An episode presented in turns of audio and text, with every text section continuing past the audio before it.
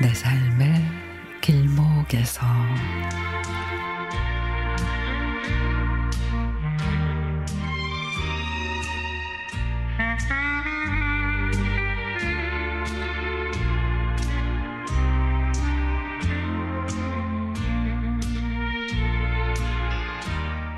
지난주 친정엄마가 계신 요양병원에 다녀왔습니다. 막내 오빠랑 새언니, 우리 부부 그렇게 넷이 출발을 했고 큰오빠 내외도 올라와서 다 함께 만났습니다. 출발 전에 시골에 계신 큰오빠가 전화를 했습니다. 언니가 청양고추나 오이, 가지 같은 거 뭐 필요한 거 없냐고. 오빠랑 언니가 농사 지은 싱싱한 채소들 먹으면 저야 너무 감사하지요. 근데 오빠 언니가 따지 말고 오빠가 그냥 조금 따서 그렇게 가져다 줘요. 점점 상태가 안 좋아지는 엄마를 면회하고 마음은 무겁고 울적한데 큰오빠랑 언니가 차로 우리를 이끕니다. 차에 다가간 순간 입이 떡 벌어집니다.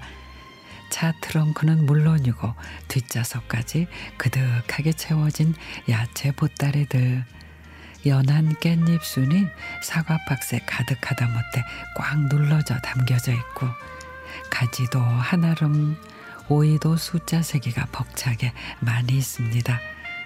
집에 가면서 먹으라고 또 좋은 따끈한 옥수수는 또 어찌나 많은지 깻잎이나 가지 같은 건 말려서 두고두고 먹어도 되고 호박도 많으면 먹기 좋게 잘라서 냉동시켜 먹으라고 합니다.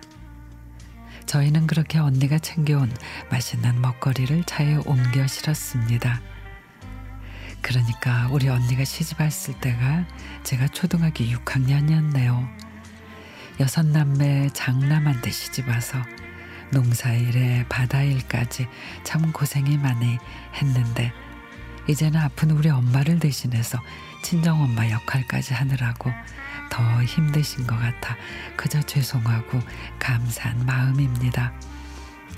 언니는 해마다 먹거리들을 우리한테 택배로 보내주는데 언니 덕분에 맛있는 나물들, 밑반찬들도 풍성한 식탁이 차려지는데 정말이지 제 마음도 고맙고 우리 집 냉장고도 부자가 된 느낌입니다.